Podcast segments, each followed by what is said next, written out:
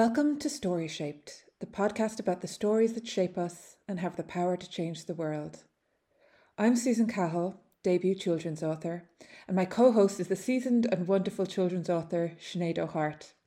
Together, we'll be taking you through some deep dives into the books that shaped us and interviewing other writers about their favourite and most influential stories. We hope you'll enjoy Story Shaped.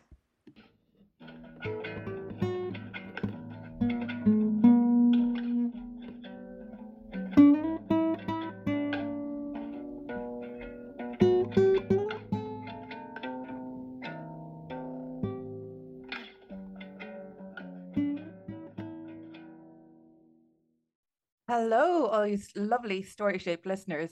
Today we have another excellent guest interview, and this time it's with the wonderful writer Nicola Penfold. Nicola is the author of three middle grade novels Where the World Turns Wild, Between Sea and Sky, and Beyond the Frozen Horizon.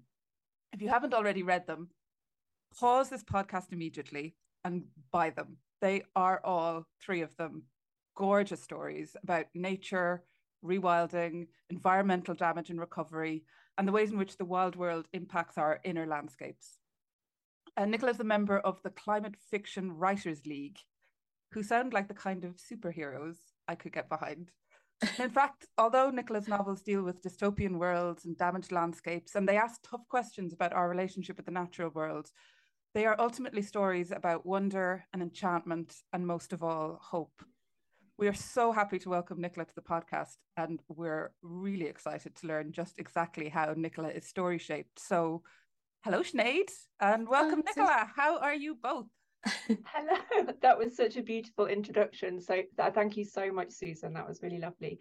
Um, and I'm so happy to be here. Thank you so much um, for having me, both of you, on your amazing new podcast. it's our absolute pleasure, Nicola. We I'm a massive fan of your books as well, and we're just so thrilled that you're able to be here today to talk to us. Um, and yes, Susan, what a fantastically, beautifully eloquent introduction. Um, I, I, I stand by every word of that. um, yeah, Nicola's books are not only lyrical and beautifully written, but they really have a powerful emotional impact. Um, and I think as well as as well as that, they're they're very important stories for the world that we're currently living in. Um, so we can't wait to find out how you got here, Nicola, and the stories that made you made you who you are. So we like to start off with the question that we, we, we ask everybody, which is, are you story shaped? Nicola Penfold. I am story shaped. I love that question. Um, what a great idea for your podcast. Um, I definitely am story shaped. I feel like I totally am the product of all the books that I've read. To to this to the extent that when I when I had children, I've got four kids. I felt like I had such a I wanted to give them the the building blocks that I had had, the same books. I wanted to I, you know, I've kept a lot from my childhood, but there were others that I just got out of the library and I didn't have, and I really felt I needed to pass all that on. And I've learned being a, a parent that that's not always the thing to do because they're all their own people. And also, times have changed. The books that I loved as a child haven't always stood the test of time. And there are so many new, amazing books. Um, but I do believe I do believe that books really make you. I think they teach you so much about um, yourself. They teach you so much about the wider world they take you to places that you'll just never go in real life. Um, I mean, it's a big thing about books and empathy, and I just think it, it rings really true for me. And I think I know so much more, and I, I feel so much more because of the books that I I read and still read now. So I am story shaped. Yes, it's a great answer. yeah, I totally agree. What stands out as maybe your earliest memories of being story shaped, or what stories do you think impacted you most in your early years? I feel I feel really lucky. I feel like I grew up surrounded by books. My mum was actually a um, an infant school teacher, ah. so we had a lot of picture books at home. Um, but we went to the library a lot as well. We went to two libraries. So I lived in Doncaster. That's where I grew up.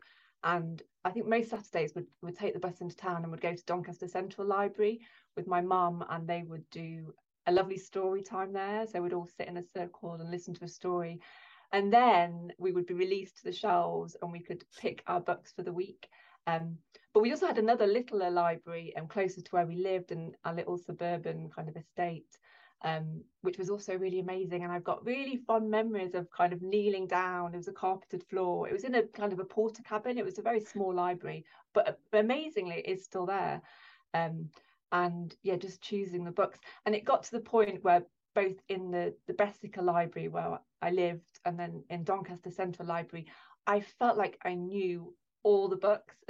Certainly, when we got to kind of the teen books, and you didn't really have young adult books then in the same way, but all the teen books, all the kind of middle grade books that as would call them today, I felt like I knew all of them, or had uh, maybe some I discounted and thought that's not my kind of book, but I I just read them all, um, and it was yeah it was really important to me, and um, and some of those books I I don't quite remember what they were, and it's I did have some books of my own as well. I was quite lucky. We did go to bookshops, you know, not very often, but the times that we went were really special, and my book collection at home was very important to me, and it you know I I remember you know I I, I think I, I was kind of wanted to be a librarian and I really took pride in how I'd stack them up on my shelves and they would be in alphabetical order according to the author of course um, so my book collection at home was very important to me but the library the libraries were so important to me um, and then the school library as well later on um, yeah but when I was little um, yeah lots of picture books with my mom at home as well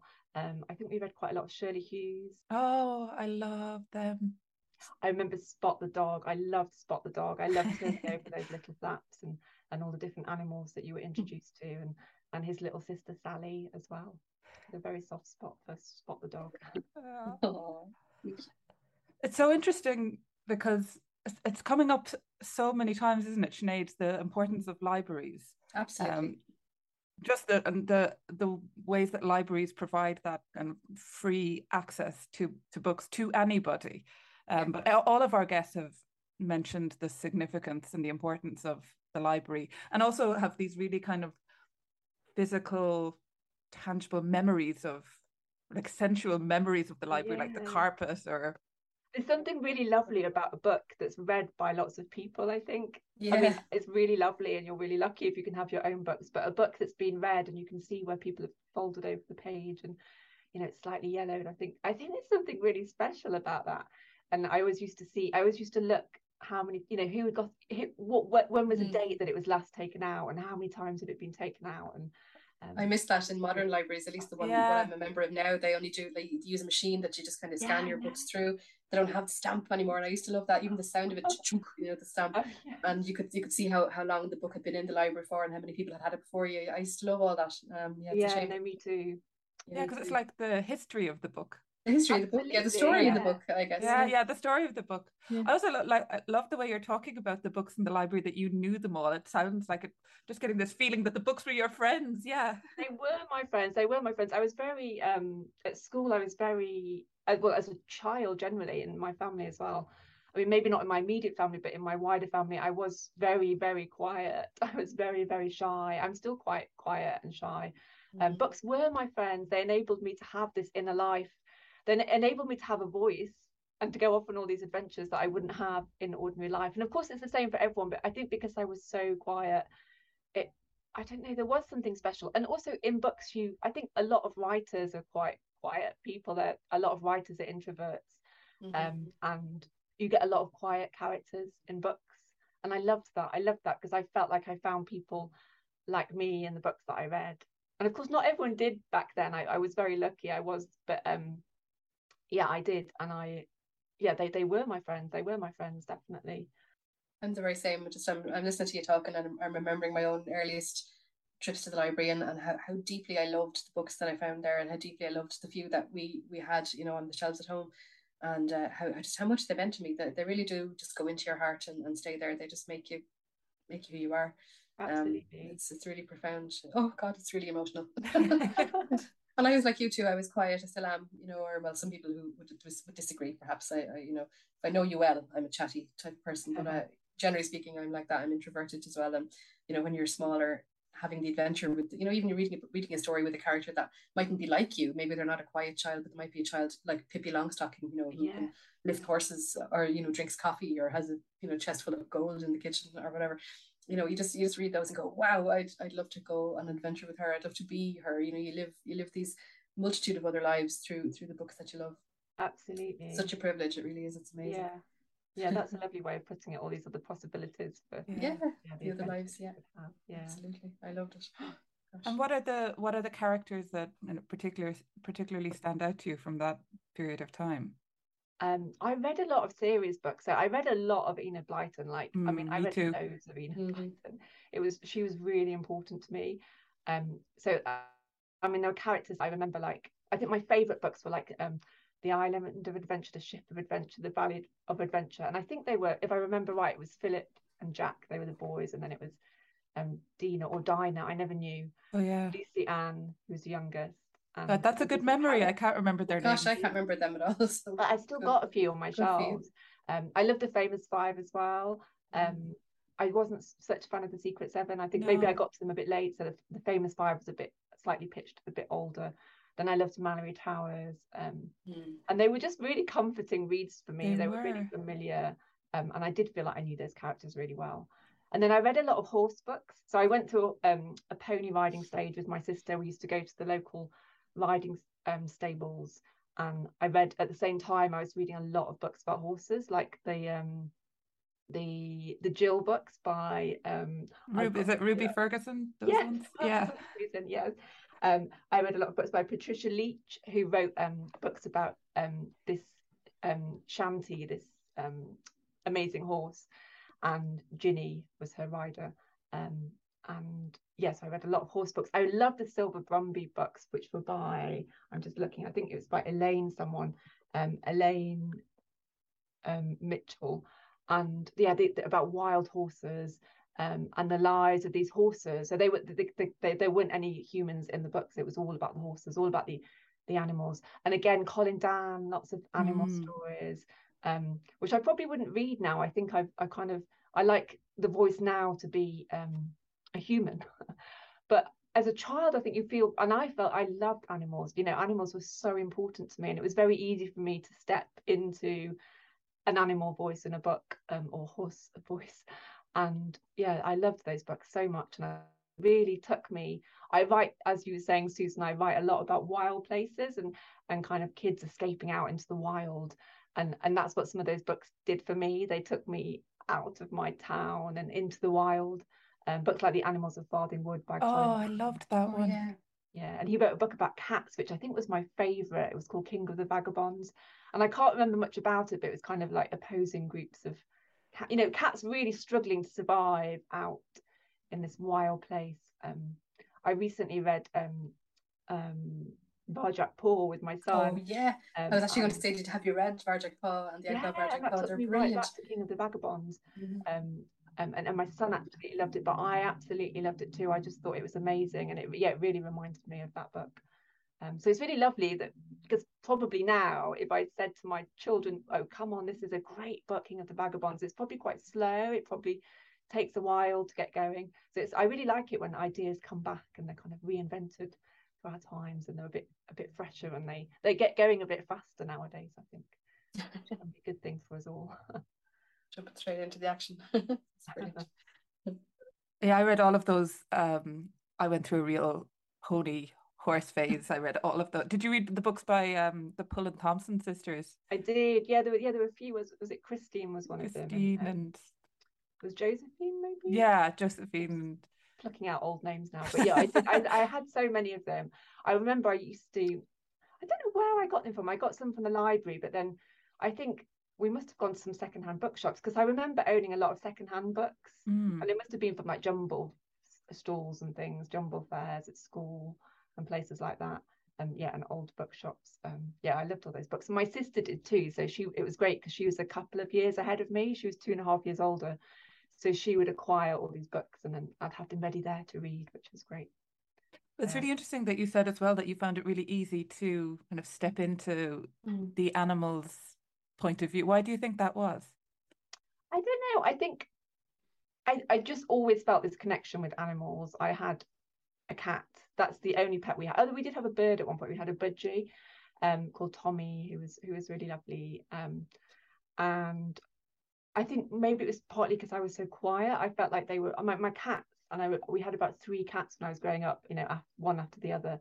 They really felt like my friends. I felt very connected to them. Um, and I think, but I think lots of children do. I think lots of children do feel connected to the natural world. I feel like they feel connected to animals. And sometimes I think adults lose that a bit only because they become distracted with other things. I think when you have the time as an adult to really connect with, like sometimes I'll take my kids to like a, a zoo or something or um, an animal reserve, and we might get a moment with the goats. And I, I, I, that connection comes back instantly when I when I pet a goat, or you know, I don't have a dog, but if I see a dog and I, I bend down, it comes back very quickly. But I think as adults, we often have a lot of other things going on in our head, mm. and we become distracted by that, which is a shame. Um, but yeah, as a as a child, yeah, had a big animal connection going on. And I loved horses, but I did find it a bit scary when we got to the point where we were going over jumps and we weren't just trotting, we were cantering, and, and that was it was a bit too much to be honest. Um, and we gave up. Both my sister and I gave up. And I think my parents were quite relieved really because it got a bit dangerous and also it's very expensive. yeah. Mm. Do it. I think they were quite glad when we we found other hobbies. And then yeah. ballet, we found ballet as well. And I was never that good at ballet. Um, did you read ballet books? But I did read ballet books, yeah, and that enabled that too. So even after I'd kind of given up ballet, I was reading books about. Um, I remember I read books about Sadler's Wells. Oh, by... I have. I read all of those, and I have Did them you? still. Like a Dream of Sadler's Wells, and I yeah. loved those books so much. No, me too, me too, and that enabled. Sinead, you were talking about like kind of multiple lives, and that mm-hmm. enabled part of me still to go on dancing, and you know, just thinking what that would have been like if I had been really good at it and I had got to Sadler's Wells, and it, yeah, it was amazing. I loved those books. But um, also, I think the Sadler's Wells they weren't just about ballet; they were about landscape as well, because there was so much of it set in North um, was it Northumbria that they all went back to, and yeah, and Scotland. I remember there was a story about like them walking in Scottish mountains, and oh. it, the landscape actually comes to me more than the ballet nearly. Yeah. Oh, that's interesting. Yeah. I mean, I think you remember them better than me. Now I want to go back. No, because I've reread them all recently. Right. Okay. Um, like a, as a kind of comfort read, and they're really comforting. Right. So do do right. go back and reread them. I will. I mean, that's really interesting because I think landscape for me is really important in a book, and as a child it was too. And I, I th- actually I think now writers are doing that a lot more in the natural world. The natural landscape is really important in lots of books we have today. Um, I think maybe 10 years ago it had kind of dipped a little bit and there's been a resurgence now. But as a child, I do remember kind of, um, yeah, I remember reading books like um, A Stitch in Time by Penelope Lively, which was set by the sea. And that coast was very, very important. I loved a book called um, The Way to Sattin Shore by um, Philippa Pearce, who wrote Tom's Midnight Garden. It was one of her lesser well known books, but it was so beautiful. And it was about a girl um, who had a cat actually called Syrup. I think the cat was called Syrup. Oh, good name. Um, and there was a mystery in her family, and she didn't know what it was, but her mum was quite unhappy. Um, and she she kind of pieces together what's going on, and it's somehow connected with this place called Sattin Shore, which isn't um, by the sea actually, as its name suggests. It's it's by a river. Um, and she meets this old lady and she's not sure who she is but she she senses some kind of connection to her and and there's been um, someone had drowned in the past so it's this this sense of kind of danger and, and mystery and sadness there's a real sadness in the book but you're not sure what it is. And i won't i won't give any spoilers but it's a really really beautiful book. And actually i think that book has stood the test of time because i've i've given it to a couple of my kids and they've they've really loved it. Um but yeah that i think the natural world that when a landscape can be almost a character in itself um, mm, absolutely. those are the kinds of books that i love. And i think that's something definitely that i've learned as a writer that i i totally think comes from the books that i read when i was younger you know the, the, the significance for me of landscape in the book how important that is and when i'm writing i start usually all, almost always with the setting i need an a setting that i can um, find really intriguing and that i can daydream about that I can um, describe in bits as we go through the story so that it all comes together. I think the setting is so important. Um, so you can imagine being there yourself. That certainly comes through in your books, particularly in uh, in Beyond the Frozen Horizon, which I felt like I was, you know, living in your book. It was it was really you, you really achieved something with that book. That's okay. monumental in my opinion. It's just so that's amazing that you think because it's, it's setting doesn't come to me when I'm writing a book. It's character for me first. You know that I have to have a like a, person yeah. or a child character. You yeah. know, I can sort of who are you? What are you doing? yeah. You know, so the setting to me is is not. I wouldn't say I wouldn't say it's not important or yeah. whatever, but it's not the first thing that comes to me. So I love that you begin your stories with the with the landscape. That's yeah. that's it's it's not surprising because your books are so so um I don't know, wedded to or so so so you know hand in hand with the landscape that they set their set in. So that's that's that's oh, amazing. Oh, I, I, love I love these little nuggets of of the of, of skillful creation that we get from from our guests. I found Beyond the Frozen Horizon really difficult to write because really? I haven't been. So I've never so it's set in Svalbard, um, which is halfway between Norway and the North Pole. I've never been, uh, but I had this idea that that would be a good setting for a book. And I found out about this old ghost town there, which was an old, it's an abandoned Russian mining town um, called Pyramiden. And I I watched lots of YouTube videos and I yeah I read accounts of other people that have been there, but I had never been. And now I kind of feel like I feel I've tricked myself, and I feel like I have been because I've watched so many videos. Well, you'd, you'd so never guess. You'd never guess you've never been there because it was so real. Yeah, I yeah. feel like I've been there. Yeah, that's amazing. But it was it was a labour of um well not always love. there were times when I thought, why am I doing this? It's so difficult. Um, and I was I was also the book is also set um, as the polar night approaches. So it's, it's very cold, but also it's getting dark and there are not many hours of daylight and it gets darker every day. And I found that really hard to to kind of imagine. Um, and I, I got to the point where I was waking up really early to write, partly to find the time to write when the house is quiet, but also I think partly to get into that sense of it being dark and that stillness that you get when it's kind of cold and dark outside. I felt like I needed to recreate that somehow. So I'd be getting up at 5.30 or 5 sometimes ridiculously and i write in a shed at the end of our garden and i'd be stumbling out with my torch into the dark into this cold shed. And i think it was to kind of create that setting because i really felt like i was struggling because i hadn't been there. Whereas my first two books so where the world turns wild is set very much in the english landscape and it's about going into um, a rewilded world but it's kind of a, a british woodland or lots of shrub um, land as well between Sea and Sky was set by the sea, and I imagined Shoeburyness, which is a place near Southend that I go to a lot on the train with my kids for day trips. So those two settings were really vivid for me. Um, um, and Svalbard is much harder to write, but I do feel now I spent so much time imagining that I was there and daydreaming it that I can maybe take that one off and feel like I have been.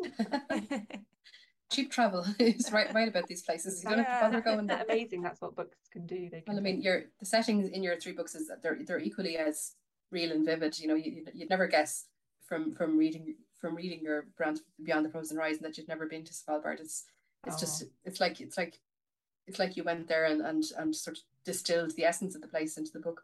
Um, so I think you've really achieved something there. Oh, you're very kind. And I read books to achieve that too. So one book that really inspired um, Beyond the Frozen Horizon was Michelle Paver's Dark Matter, which I didn't oh, read. It's obviously yeah. quite a recent book, and I read it as an adult. And it's an adult book. It's not for children. It's a ghost story, but it is absolutely amazing. It's definitely the scariest book that I've ever read, um, and it's beautifully written as well. Um, so if you want to go to Svalbard again, read Dark Matter by Michelle Paver.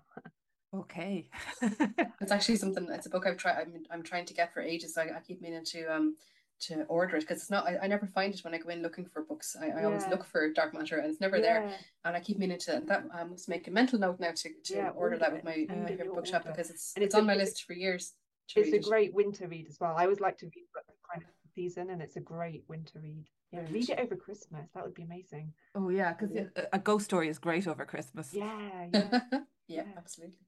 Yeah. Say I find it uh, like I love reading books that are like set in the season that we're in at the time and also i find like i start with setting as well um like i have the when i write i have this the setting and character comes later and then plot comes later than that. Um, but i find it really difficult because like the book i'm trying to write at the moment is like it's a summer book and yeah. like i'm finding it hard now to write that because yeah. we're we've left summer but like yeah. so i thought it's really interesting that you were re- recreating the kind of arctic conditions to right beyond yeah. the frozen horizon. You need to get your heating turned off. It's really difficult. I yeah get some summer books to read. Um yeah i would i would be totally the same but you know you can do it you can you can do it susan. We believe in you were there any other books um, that sort of, I suppose, helped you with Beyond the Frozen Horizon in particular, but maybe in general, like, you know, are there any other books that you've read, whether they're fiction or non-fiction or for grown-ups or whatever, that sort of help you to get a sense of place and landscape in your stories, you know, nature books or anything like that? Um, yeah, I mean, there were so many books. Um, uh, there's this, uh, there's a few books that really stand out for me from when I was a kind of a teenager, I suppose, quite a young teenager maybe. One is Children of the Dust by Louise Lawrence, which is set after a nuclear war. It starts um, when the alarms are sounding, and then um, I think they hear a blast. Oh, I just got shivers. yeah, the dust starts to fall, and they have to hide in in their kitchen under the table. And I think the there's I can't remember what the main um, character's called, but she's a she's a young girl, and she's got a younger sibling with her, and I think she's got her stepmom with her, and her dad's away for some reason. Um, and it's absolutely terrifying. It's absolutely terrifying and really, really sad as well. And I remember they have a dog, they have a family dog, and they don't know how long they're going to be stuck in this kitchen for, and they've had to seal everything off. Um, and they don't have much food, they don't have much water, so they've shut the dog outside, and they can hear the dog of no. come in they can't let it in and the younger sibling is really crying because they want to let the dog in and it's absolutely heartbreaking and it doesn't get any better it's a very bleak story but i absolutely loved it whilst also finding it quite traumatizing and that was yeah. a really important book for me and i think when i was younger when i had a go at writing well in the beginning i used to write basically rehashes of enid blyton stories um, but when i got a bit older i wrote quite a lot when i was attempting to write the beginnings of stories they were always kind of end of the world stories um, mm. There's another book that I read also by Louise Lawrence called um, Calling Bee for Butterfly, which was a science fiction story and it was set on a spaceship.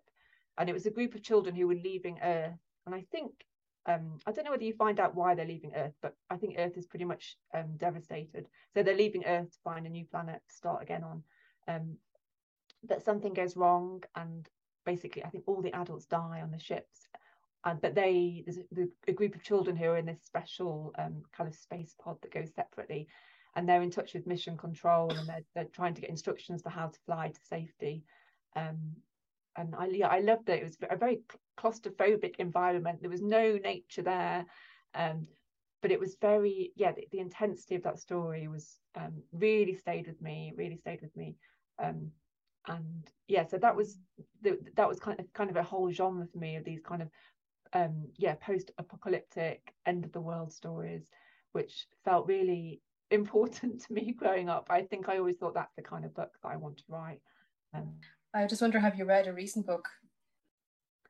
Um, there was a recent book that sounds a lot like that, The Calling Bee for Butterfly. Um, it's written by uh, a lady called Don, Donna Barba Donna Barba Higuera, I think is how you say yeah, her name, and she yeah in America, it was published as The Last Cuentista, and yeah, in England yeah. and Ireland, it's um, The Last Storyteller. I don't know if you've read it. Yeah, it's I have read fabulous. it. It's it's sounds a lot like that. Yeah. No, that really brought that back to me actually. Yeah, I love that story. I thought that was that was yeah, that was really really good. I'm really glad that those stories are coming back as well. Um, yeah. Yeah. And I, I loved kind of the modern twist that that one has. You know that this girl has a has the the stories of her people inside her, like, and she she brings them off into space. Like she brings them, you know, into space. She brings these ancient, you know, stories that her grandmother told her, and how important that's the storytelling is to to you know making a new making a new culture, I suppose, and making a new colony in space. It's it's yeah, I really found that, that book to be brilliant. I have never read um Louise Lawrence's books, but I'm gonna they sound amazing. Um, yeah. but Children of the Dust would it would it have been from the eighties or would it would they have uh, been probably? I think it would have been yeah yeah yeah there was an awful lot of you know awareness of nuclear nuclear disaster back then wasn't there it was kind of a, a big cultural thing at the time wasn't it the yeah. the fear of of, of annihilation yeah. and actually this yeah. earlier this year when you know the russia um ukraine um thing started i yeah those books had, you know obviously had really stayed with me and yeah that they, those were the books that came back and i was reading um mm-hmm. another modern book called the cats we meet along the way by i think it's by nadia mikail and it won it won some prize a, a year or so ago, I think with Guppy Books, and it's about um, a comet is heading to Earth, and it's this um, teenage girl who goes on a road trip basically to find her sister whilst there's still time with her mom and her boyfriend, and it's a really beautiful book. The cats we meet along the way, it's called. Um, um, and that's yeah, that's another um, example of, of, these kinds of books coming back. And I was reading that when um, Russia invaded Ukraine, and and I was yeah everyone that I knew because I live in London I know you do too Susan and I don't know that it was peculiar to London but people were really scared I mean they were mm. horrified about the war they were so sad about what was happening in Ukraine but they were also really scared that you know something was going to happen here um yeah and that book the cats we meet along the way. One of the things that I really loved about it was that again, nature is really described in a way that makes you feel really sad that this could come to an end, that the comet's going to come, it's all going to be destroyed. And I suppose one of the things that I, I write with a lot of awareness about climate change and also the nature crisis, the fact that we're losing lots of species. Um, and one of the things I really want to do is to introduce all these um, this amazing world to my readers, um, to make it important to them to to because we don't you know we don't all get to visit these places in real life.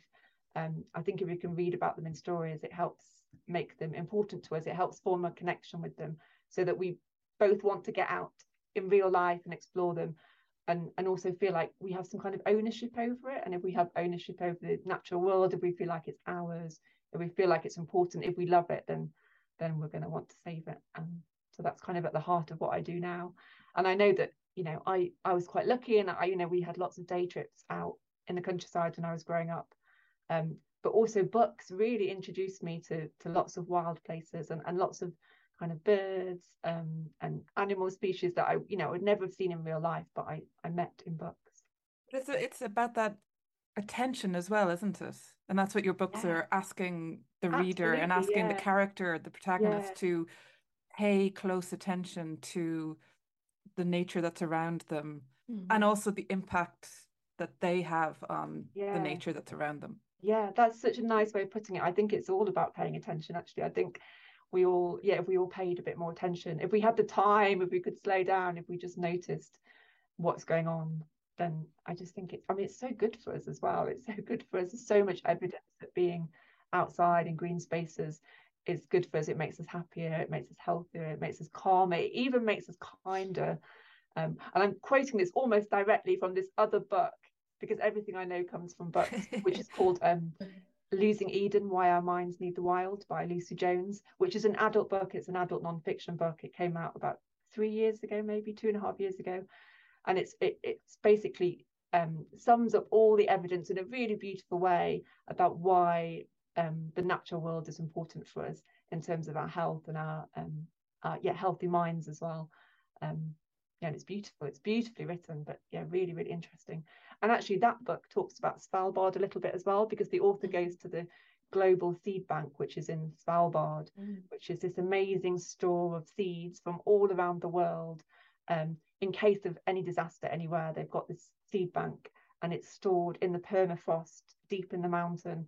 This is considered like one of the safest places on earth. Um, but even that, even that now, we're losing um, the permafrost is melting a little bit. So we we have to think about that too. And when Lucy um, Lucy the author goes to the Svalbard seed bank, they've just had a flood because some of the the ice has melted a little bit.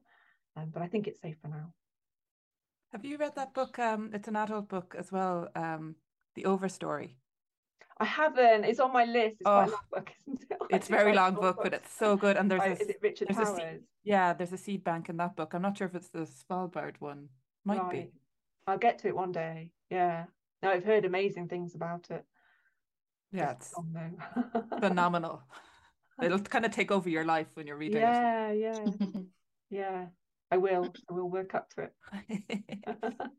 And there's um I know that it's interesting that you say that so many books that inspired you would have been sort of dystopian with the, you know, with the I suppose the the, the definition of dystopian is that there's a that sense of pessimism, I guess, or or that everything is is devastated you know but your books are so hopeful you know that there's always there's always you know green seedlings of of of, of newness in your books you know that you know and i love that yeah. you know that even um that they're set perhaps you know after you know the world has changed we have we have set these new uh, you know policies in place and we have set these new goals in place and you know they're, they're in the fu- slightly in the future but the world is it's a better future than than the current present that we have now um and is that something that you just you've taken on yourself to do you know for your own readers, or is it something that's inspired by something you've read as well, or or where does that optimism come from? Um, I think it is. I think I'm always looking for beauty. You know, as a writer, you look for beautiful things to write about, don't you? And um, and you can find that beauty in your characters, and you can find it in places. Um, so in my first book, Where the World Turns Wild, it starts off in a city where no nature is allowed, and it's a very grey, um, grim place to write about. So straight away from the outset, when I had this idea of the city, with the wild all around it, but shut out of the city. I created these glass houses, which were um, um, yeah greenhouses where the few plants in the city can be kept, and they became the places of beauty, and that's what I was drawn to.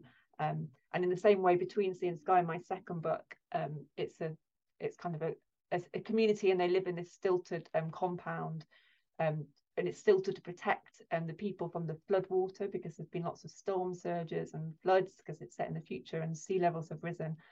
But and again it's and there's lots of rules to follow and it's quite a grey place. But straight away i had my characters kind of going out on their bikes out into the they call them the solar fields like fields of solar panels. But they find the wild areas between the solar panels and these old windmills and they kind of access another world an older world a wilder world. Um, and i think it just happens instinctively. But i do think at the same time it is important for readers. Mm. and i don't actually think it's just young readers it's important for. I think it's really important for all readers. And I know when I'm reading as an adult, um, kind of the outside is kind of the oxygen in a book. It's it's kind of that I don't know. It's where I feel happy and free. And I think if a book doesn't have that, it can be quite difficult to read. Like I remember reading 1984 and I loved that book, but it's a very bleak, claustrophobic book. It's very difficult. I wouldn't read that for pleasure. I wouldn't read that if I was having a hard time and I wanted just to relax before bedtime. I think um, yeah, having beauty in a book is really important actually. Um, and for me, so much beauty comes from the natural world. Um, and it, yeah, it does happen instinctively, but at the same time, I think it's quite important. And I know my editor would probably try and bring out those bits of a book for try and expand them a little bit for for younger readers. But I think as well, it's like it's so important for mobilizing people to have mm. some kind yeah. of like you need some kind yeah. of hope because you can get so down and despairing about the climate crisis and absolutely. we need absolutely. we need some sense that there is something we can do about it. Absolutely. And actually after after covid as well which i think has been so difficult for so many people but especially i think for young people who you know they had their life we all had our lives interrupted didn't we? But lots of young people you know their school stopped they were just working online or not working and just you know they spent so much time indoors. And that was so difficult and beforehand, before COVID started, uh, so many young people I know were so fired up about the climate crisis. They were they were missing school on a Friday to go and strike and campaign. That was their big passion in life. And I think I think things have changed a bit in COVID because I think they've they I think it's perfectly reasonable that they're allowed now to concentrate on their own lives and actually going back to having fun and, and being a bit free of all of that and not having to think about anything so big again. Um, so beyond the frozen horizon, I didn't want to write another dystopian novel, so I've set it in the future, and it's quite a hopeful future where the world has kind of woken up to climate change and has taken really big action. And um, yeah, so fossil fuels have been left in the ground, meat and dairy um, consumption has really reduced. Um, and there are these big wilderness zones that have been created, and this is where Svalbard is one of them, and this is where my main character Rory goes with. She's 13 years old, and she goes with her mom, um, who's a geologist working on this big project. Um, and I wanted to take my readers somewhere. I wanted to take them with me and, and give them an adventure. Um, and actually, the dedication for that book is um, for the eco activists and the wonder seekers. And I think wonder is so important. And I think we can underestimate how important it is in our lives to have us to have things that make us just stop and just look at them and just think, wow. I think that's so important in a book. um, and so important in life you know if we mm-hmm. have these encounters. And they can sometimes be really small things. I was walking back here to, to my house to do the interview. I'd just taken my son to this football thing with some friends from school um, and there were two butterflies kind of doing this little dance just right by the grass and i just stopped for a moment to watch them and it it's just they can be really little moments but they they kind of i suppose it's like mindfulness. It kind of just grounds you for a moment. It takes you back to to who you are. It's just yeah, moments pause in a busy day, and it's it's important. And you can get that through reading as well. Mm-hmm. And reading reminds you to do that. Yes, yes, exactly, absolutely. Having children sometimes, you know, my my own experience of, of having a, having a little person who's you know they're lower down than you so they see things differently to you you know their perspective is different and they can spot yeah. things on the ground or in the bushes or whatever that you might miss and it's and they pull you back and go here look at this you know and my my own kid was like that you know especially in, in the younger years you know to, to stop and watch a caterpillar on the ground or you know obsessed with snails for a long time that was the thing you know there were snails everywhere you know you couldn't turn around without meeting a snail and it was just it's it's it's wonderful it's wonderful because the you, you do as you go older you, you forget how amazing a snail is yeah. you know you yeah. just think of them as being, being these mundane everyday things that you don't even think about but to to a four year old or a five year old they're they're the most incredible thing in the universe and you look at them and you go they are the most incredible thing in they the universe are. and I I, yeah. I I love that I love that renewal of, of wonder that you get when you when you spend time with a kid or or as you I read a book like yours you know or or have that kind of you know we, we all have to remember the splendor that's all around us because you do forget it. Absolutely. You could just just going through every day, you don't even think about it anymore. It's just there. It's just in your way. You're going from A to B, and you're not bothered with the trees that you're passing or the the river yeah. that's you know down the road. You know, it's it's yeah. it's a terrible shame. You know, and I, I yeah. love books like yours that remind us there's so much in the world that we need to protect and, and also enjoy while we have it absolutely and that was one of the nice things that i mean about lockdown which is i know really hard for lots of people but lots of people did on their daily walks because it was you only meant to have one walk and it felt very mm-hmm. special. You noticed your your natural landscape didn't you? You noticed like the the trees on your road and and things like that became ever more important. Um, absolutely. yeah and that spring yeah. when it was it was such a hot spring wasn't it? Um yeah I, and people were posting on instagram and and social media about um, you know pictures of dandelions and and trees. And yeah it was really lovely that people were embracing that in the mm. absence of other things that kept them from it. Yeah because you were doing the same walks all the time as well. So yeah. you were seeing the seasonal change. Absolutely mm. yeah. Yeah. Yeah and it, yeah it's good to have that relationship with your local area isn't it? It's it can give you a lot actually another thing we lose when we're you know we're just commuting to jobs or you know just doing school runs and, and not, not looking around us i mean you, you do you lose that connection to your, your local place you know? Um, yeah. those those of us are, that are lucky enough to have any kind of greenery or any kind of countryside around us you know it's it's i really you know I'd, I'd, I'd love people to be more aware of of the the richness that they're surrounded by you know? And i think books like yours are definitely part of that part of that battle to get people to open their eyes a bit more um, I guess we're kind of talking about this in general. You know, that's kind of the thrust of the conversation we've had. But one of the questions we like to ask people as well is: Do you do you see yourself as a shaper of stories for future generations of readers? You know, and what does that what might that mean to you, or what does that mean to you? Is it something that you have consciously on your mind as you write, or is it just something that kind of comes like a secondary concern? You know, maybe it doesn't occur to you till later on in, in the editing process or whatever. Um, how how do you respond to that? I suppose I do. I suppose I do because I do. I take a lot of care over my books. I, am not a quick writer at all. Um, you know, I basically write one book. I don't even write one book a year. I write one book every year and a bit.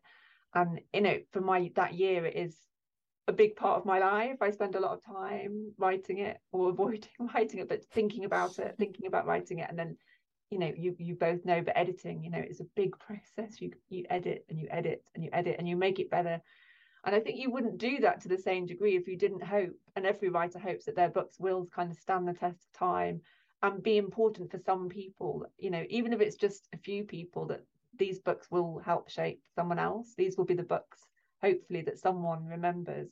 Um, in the same way that the books of my childhood are still really important to me today. Um, yeah, I'd love to think that, yeah, my books were important for other children growing up now and, and in the future they still remember them. Um yeah so i would like to think that i was a shaper of stories. And definitely i think about that with my own kids and the books that i kind of you know find for them and help them find or that they find they discover and then say to me oh this is an amazing book. I think yeah it's really lovely and it's yeah it's really it's going to be really nice to see which books do which which books we do remember. Um yeah and i hope mine are there somewhere for someone. Mm. They are for sure. I'm sure they will be. Definitely when my own um, little reader gets a bit older, we'll be sharing them with her. Um, uh, they're definitely ones I treasure. Um, and you know, though you're talking about, uh, you know, this this sense of wonder. You know, were there books that you read as a child that really spoke to you of, of, of wonder? Maybe not necessarily nature related, you know, but just the general sense of, of this is, you know, like one of our previous guests, Eve McDonnell, spoke about the wonder spark. You know, this this uh, this moment in your life when you just kind of realize, wow, this the world is just an incredible place.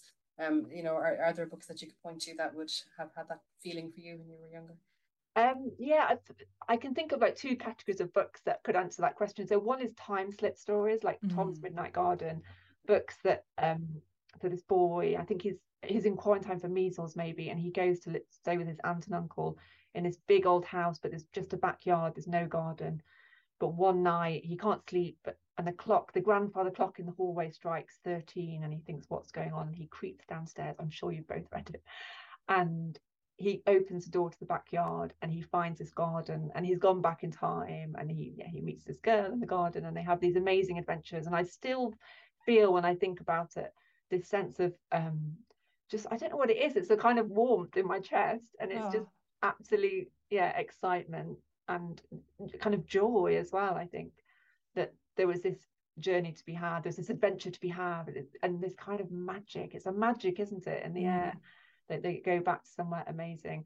Um, but then there were other books that kind of opened me up to the world the real world which also felt really important. Um, one book that i absolutely loved was homecoming by cynthia oh i loved that as well. You read it? Yeah. Yeah no yeah. i feel like i can i love it when i meet readers who have read homecoming because i don't think it's a very well known book but yeah i'm always surprised by the people that, that do know it um, and it was a book about um, a family of four children, and their mom has a nervous breakdown, and she abandons them in the beginning in a shopping mall car park. I think it's in Connecticut.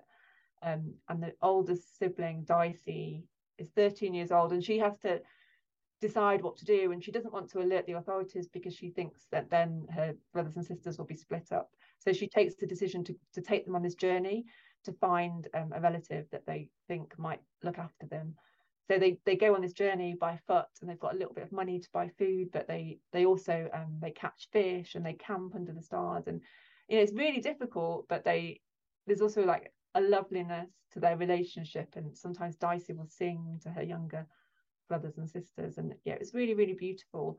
Um and then my dad was quite good at because he was a teacher. He was a secondary school teacher at bringing books back um, for me that he thought maybe I should read I remember one called Talking in Whispers, which was set in Chile um, by someone called, I've got it here, James Watson. I don't remember much about it, but there was a rebellion going on, and it was this sense of like the world is not at all perfect. There are lots of bad things going on. Um, so books that opened my eyes to that. Books like Roll of Thunder, Hear My Cry by Mildred D. Taylor. And there were a couple of other books that came after that about the Logan family, um, about racism, that really made me yeah really opened my eyes and made me think. I read lots of books about the holocaust as well um, books i don't even remember the titles of but i sometimes think would i've known about those things? I don't really remember learning about those things at school. Would i've even known about those things had it not been for the books that i read? I think schools are better today at teaching things like that. I think everyone has more awareness today and and i know that writers you know the, the amount of books that we have nowadays by writers from all over the world from all kinds of backgrounds is, is amazing. And it wasn't like that when I was younger. Um, but yeah, there were a few books that really stand out for me as really opening my eyes. I remember an Elizabeth Laird book called um, Kiss the Dust about a girl escaping over the mountains from Iraq into Iran, I think it would have been with her family. And yeah, just how terrifying that was, how scary. Um, yeah, again, I, I wouldn't have gone on that journey with that character had it not been for that book um yeah so yeah. I've forgotten what the question was now. That's fine. it's a wonderful answer. I could listen to you talk all day. I don't care what the question was. Fantastic. Yeah I was you were talking about books about the Holocaust. Yeah I think we had a teacher when I was in primary school who, who got us to read the diary of Anne Frank um or parts of maybe she she did kind of you know sections from it. And I remember going and getting either in the library or buying one I forget um, you know, the, the full version because we didn't get the full story. Like I think it was the section we read was about she was looking out the window of her, her annex and she saw a tree growing and we were just you know trying to describe the tree and we were thinking yeah. about how it would look out the window and blah and when I read the when I read the full diary and realized that you know Anne Frank's terribly tragic fate and her family's fate I remember just being absolutely just like devastated doesn't begin to cover it it was like I had lost a family member you know that I felt like my teacher had sort of you know, uh, betrayed me by not by not telling me this was the truth, you know, and and it just it put me set me on a kind of a, a not a spiral, it's not the right word, but like a like a whirlpool of research or, or you know books yeah. that, about the Holocaust. And I remember reading um I Am David by Anne Holm and uh, The Silver Sword by Ian Serraillier and you know some books like that that were really just at that just brought that whole period of time alive to me and still there are books that mean so much to me um you know and it's just incredible how books you read at that age you know when when when when they they just go to somewhere particularly special in your in your psyche or in your in your heart or wherever um and just they, they just change you and shape you as we say or, or form you. Um really really powerful stuff. And I, I haven't I haven't read Roll of Thunder Hear My Cry since I was a kid. I'm going to actually get that and read it again. Um, but so most of the books you're talking about I haven't I haven't read. So I'm really amazed to meet all these stories now. I'm going to try and look them up and get as many as I can. Um they all sound absolutely amazing Oh, I don't believe Homecoming by Cynthia Voigt. Oh yeah, a couple of times. I'm gonna get that one. Still, I think yeah. it's really beautiful, and there's a sequel. I think a couple of sequels. I think there's two. Song. Is there? I have yeah. them. Yeah, one is Dicey's song when she's an older teenager, and it's it's it's still such a beautiful book, I think, and really, um, yeah, it really feels authentic to being a teenager. I think, and empower. I just remember it feeling really empowering as well. Um, like that they the the four children go off on this journey and and uh, it was because Dicey's the eldest of four, yeah. and I was the eldest of four, and it just made uh, me think really, I could yeah. do this. Yeah. I could be like Dicey if I needed yeah. to. Yeah, and it, is, is it James, Sammy, and Maybeth? I loved those children so much, and I I was one of two and I was a younger one.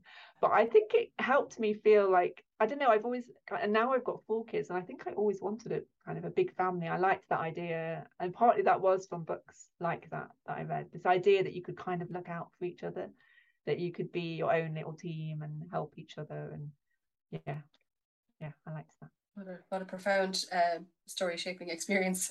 That uh, stories shaped your family as well as your, your career amazing um, I think we better start to uh, uh, wrap up, I think, for today. But the last question that we love to ask, the cheeky question that we love to ask is uh, what's next from you in terms of upcoming projects, if you can speak about them and you're not uh, you're not going to be in trouble with your publisher. um, and if, uh, if you can't tell us them, just we'll take a hint instead. Uh, so I, I, am writing another book for Little Tiger, my publisher. Um, so it's in the same kind of vein as the three books that I've written for them so far. So another kind of wild landscape. I can't say too much about it yet, but I'm in the process of writing it.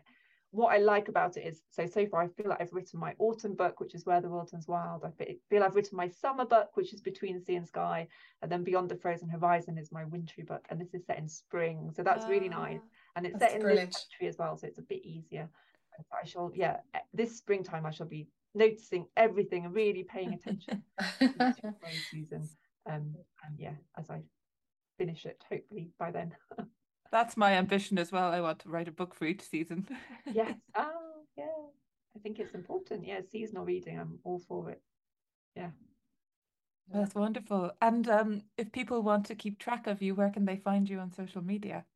Um, so I'm on Twitter probably much more than I should be as I write Nicola Penfold. Um, I really love Instagram as well. Um, I think it's at Nicola Penfold author on Instagram. Um, and I've got a website, um, nicolapenfold.com, I think. Um, so you can find me there. Wonderful. Very good. And yeah, as Susan said at the, at the beginning of the episode, if you haven't yet read Nicola's books, um, I don't think we've given away too many spoilers for them here today, um, but they are definitely they're three of the best books that I've read.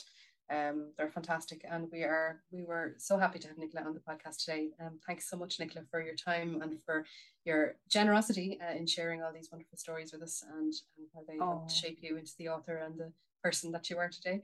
Um, Thank you so much, both of you. I just think it's such an amazing thing that you're doing. I feel like writers should book in like the book a therapy session. It's amazing. it's so lovely to have the chance to go back to your childhood stories. I think it's a, a real luxury. It's a real privilege to get the space to talk about them. So thank you. What a brilliant podcast. What an amazing uh, thing you're doing. Thank, thank you. you. Bookish therapy. I love that. And thank you so much. That's, that's so kind.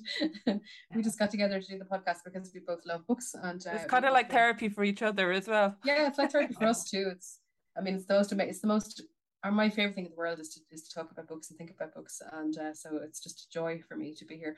Um, and it's a joy to meet uh, wonderful people like yourself, Nicola. So Oh my god, you. I'm going to start crying.